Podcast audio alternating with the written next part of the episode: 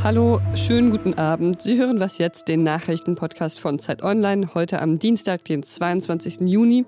Das ist das Nachmittagsupdate. Ich bin Pia Rauschenberger und heute spreche ich über das Ende des Wirecard-Untersuchungsausschusses und über viel Geld aus dem Corona-Aufbaufonds für Deutschland. Der Redaktionsschluss für diesen Podcast ist 16 Uhr. Vor ziemlich genau einem Jahr ging der Zahlungsdienstleister Wirecard plötzlich pleite. Und mit dieser Insolvenz haben auch viele KleinanlegerInnen ihr Geld verloren, einige ihr gesamtes Erspartes oder Erbe.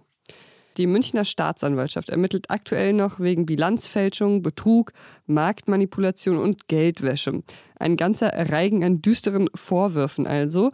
Gleichzeitig hat ein Untersuchungsausschuss im Bundestag versucht, aufzuklären, was da eigentlich genau passiert ist und welche PolitikerInnen dafür verantwortlich sind. Heute hat das Gremium dann seinen Bericht an den Bundestagspräsidenten Wolfgang Schäuble übergeben. Und ja, Sie kennen ihn vielleicht schon. Ingo Meicher ist bei der Zeit Wirtschaftsredakteur und unser Mann für Wirecard. Hallo Ingo. Hallo Pia, ich grüße dich. Die Opposition wirft ja der BaFin, also der Bundesanstalt für Finanzdienstleistungen, vor, dass sie frühen Hinweisen auf mögliche Unregelmäßigkeiten nicht nachgegangen sei. Und das Finanzministerium habe weggesehen, nicht gehandelt und die Aufklärung erschwert. Was wird denn jetzt aus diesen Vorwürfen, wenn der Bericht abgegeben wurde? Also, man muss, glaube ich, sagen, dass zumindest die Vorwürfe in Richtung BaFin von den Oppositionsparteien, von den Mitgliedern des Untersuchungsausschusses vollkommen zu Recht erhoben werden. Die BaFin hat weggeschaut, die BaFin hat sehr stark zu dem Unternehmen gehalten und hätte wirklich sehr, sehr viel verhindern können. Herr Scholz, der Bundesfinanzminister, hat ja schon den BaFin-Chef Herrn Hufeld ausgewechselt. Er hat auch schon Frau Rögele, die, die Nummer zwei der BaFin, ausgewechselt. Das heißt, personelle Konsequenzen wurden gezogen, wenn auch erst nach langem Druck und weil man auch im Zuge des Untersuchungsausschusses das nicht anders mehr machen konnte. Man muss sagen, bezüglich der Finanzaufsicht hat das Finanzministerium ein ganz gutes Gesetzesvorhaben auf den Tisch gelegt, nämlich da soll eine strengere und härtere Finanzaufsicht an den Staat gehen, um so etwas künftig zu verhindern. Man könnte sagen, reichlich spät kommt auch die Bundesrepublik Deutschland bei der Finanzaufsicht im 21. Jahrhundert an, wenn diese Vorschläge alle so durchgehen. Das ist aber noch nicht gesagt. Das waren die politischen Folgen auf dem Untersuchungsausschuss, die schon mal gezogen wurden. Aber personelle Folgen müssten dem ja auch noch folgen. Ja, Wirtschaftsminister Peter Altmaier, Finanzminister Olaf Scholz, Bundeskanzlerin Angela Merkel, die alle mussten ja im Untersuchungsausschuss aussagen oder haben ausgesagt. Das wäre jetzt auch meine nächste Frage. Hat der Bericht denn Auswirkungen für die drei PolitikerInnen? Ich glaube momentan nicht mehr. Ich glaube, dass man sowohl bei der SPD als auch bei der CDU ganz froh ist, dass der Bericht doch noch relativ zeitig vor der Wahl abgeschlossen wurde und dass man jetzt nicht mehr weiter aus dem Ausschuss heraus gepiesackt wird und dass man jetzt den Deckel hat drauf machen können. Wenn man sich den Untersuchungsausschuss anguckt, der hatte Folgen und der war wichtig und er hat eine, einen großen Teil zur Aufklärung beigetragen, nicht nur was die BaFin angeht, auch was die Wirtschaftsprüfer angeht, auch was die Verstrickungen zur Politik angeht. Der Untersuchungsausschuss hat bei den Wirtschaftsprüfern doch so die ein oder andere Karriere beendet, auch bei der Wirtschaftsprüferaufsicht. Was jetzt politisch folgen muss, das wäre ja eigentlich, dass man sagt, ein solcher Fall Wirecard, der sollte sich nicht nochmal wiederholen. Da kommt es jetzt wirklich darauf an, dass man eine neue Aufsichtskultur schafft, das kann aber noch dauern und da kann man auch ein bisschen skeptisch sein. Mhm. Aber du würdest so sagen, dass dieser Untersuchungsausschuss ähm, eben schon ein bisschen aufgeklärt hat in diesem großen, undurchsichtigen Wirecard-Komplex und vielleicht auch die Grundlage gelegt hat dafür, dass es jetzt so eine neue Kultur, wie du sagst, äh, geben kann, eventuell. Also, wenn, wenn der politische Wille nach der Wahl da ist, dann hat dieser Untersuchungsausschuss sehr wohl eine sehr gute Grundlage ähm, gelegt. Der Untersuchungsausschuss hat auch gezeigt, dass in Zeiten von Polarisierung in der Gesellschaft und von Parteienstreit doch die Abgeordneten in der parlamentarischen Alltagsarbeit sehr wohl in der Lage sind, sehr, sehr gut zusammenzuarbeiten. Dass man also eine kleine Koalition aus Grüne, FDP und Linkspartei hatte, die sich gut absprechen, die gut vorbereitet in die Sitzungen reingehen. Wie es jetzt weitergeht in Sachen Finanzaufsicht, hängt leider auch mit den politischen Mehrheiten künftig ab. Man darf ein bisschen skeptisch sein, ob der Schwung, den dieser Ausschluss äh, angestoßen hat, dass der mitgenommen wird.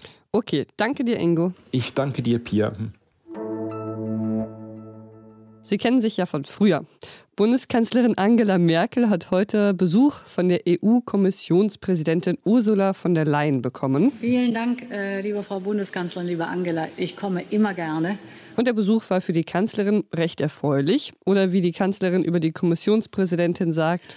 Äh, kommt aus Lettland und fährt weiter oder fliegt weiter, besser gesagt, nach Italien, um sozusagen mit einer guten Botschaft im Gepäck äh, zu reisen, nämlich die positive Bewertung zum deutschen Aufbau- und Resilienzplan. Das heißt übersetzt, Deutschland bekommt 25,6 Milliarden Euro aus dem Corona-Aufbaufonds. Und vielleicht das Beste, die 25,6 Milliarden Euro müssen nicht zurückgezahlt werden. Die EU-Staats- und Regierungschefs hatten den 750 Milliarden Euro schweren Hilfsfonds gegen die wirtschaftlichen Folgen der Corona-Pandemie im Juli vergangenen Jahres vereinbart. Es ist das größte Konjunkturpaket in Europa seit dem Marshallplan. Und um das zu finanzieren, hat die EU-Kommission im Namen der Mitgliedstaaten gemeinsam Schulden aufgenommen. Ja, und, und um das Geld dann wiederum zu bekommen, müssen die Mitgliedstaaten Ausgabenpläne einreichen, die dann bestimmte Kriterien erfüllen. Das ist nicht einfach Geld, was wir irgendwie ausgeben. Es muss in die Zukunft ausgegeben werden. Zum Beispiel muss ein Teil des Geldes für Klimaschutzprojekte verwendet werden. Und dafür will Deutschland 42 Prozent der Mittel einplanen. Die EU-Kommission hatte 37 Prozent vorgegeben. Insofern liegt Deutschland da im Plan. Heute Morgen hatte ich sie im Nachrichtenblog ja schon ganz kurz angekündigt. Jetzt sind die Ergebnisse der Studie da, also die Ergebnisse der Mitte-Studie der Friedrich-Ebert-Stiftung. Und die können auch ein bisschen optimistisch stimmen. Also es gibt weniger Menschen, äh, laut dieser Stiftung, die rechtsextremen Aussagen zustimmen. Die meisten Menschen in Deutschland äh, lehnen rechtsextreme Positionen ab und generell gehen solche Einstellungen zurück. 70 Prozent der Befragten sehen Rechtsextremismus als Bedrohung. Die Studienautoren sagen dazu, die Mitte ist aufgewacht. Tja, dann kann man ja nur hoffen, dass sie wach bleibt. Was noch? Das EM-Stadion in München wird also nicht in Regenbogenfarben leuchten. Das hat die UEFA abgelehnt. Die Idee war, nochmal als Hintergrund, es sollte ein Zeichen für Toleranz und Gleichstellung gesetzt werden beim Spiel der deutschen Nationalmannschaft gegen die ungarische Nationalmannschaft am Mittwoch. In Ungarn wurde nämlich äh, vergangene Woche so ein Gesetz gebilligt und das äh, schränkt die Informationsrechte von Jugendlichen im Hinblick auf Homosexualität und Transsexualität extrem ein. Die UEFA sagt aber, dass sie aufgrund ihrer Statuten eine politische und religiös neutrale Organisation sei. Daher müsse sie die Anfrage leider ablehnen. Ja, das haben viele Menschen überhaupt nicht verstanden, zum Beispiel Münchens Oberbürgermeister Dieter Reiter. Ich finde es beschämend, dass die UEFA uns hier in München verbietet, ein Zeichen für Weltoffenheit, für Toleranz, für Respekt und für Solidarität den vielen Menschen in der LGBTIQ-Community abzugeben. Na gut, also wenn München nicht, dann eben andere Stadien. In Köln und Frankfurt wollen zum Beispiel die Clubs jetzt äh, am Mittwoch ihre Stadien bunt anstrahlen. Und das gilt auch fürs Berliner Olympiastadion. Und äh, wer kein Stadion zur Hand hat, der kann ja immerhin oder die Homo- und Transfeindlichkeit im Alltag etwas entgegensetzen. Und das war's für heute mit Was jetzt? Morgen früh hören Sie hier meine Kollegin Elise Landcheck, unter anderem zum Thema Schulen in der Corona-Zeit. Unsere E-Mail-Adresse für Feedback und andere Geschichten ist wasjetzt.zeit.de. Ich bin Pia Rauschenberger. Machen Sie es gut. Wir werden das Rathaus beflaggen mit Regenbogenflaggen.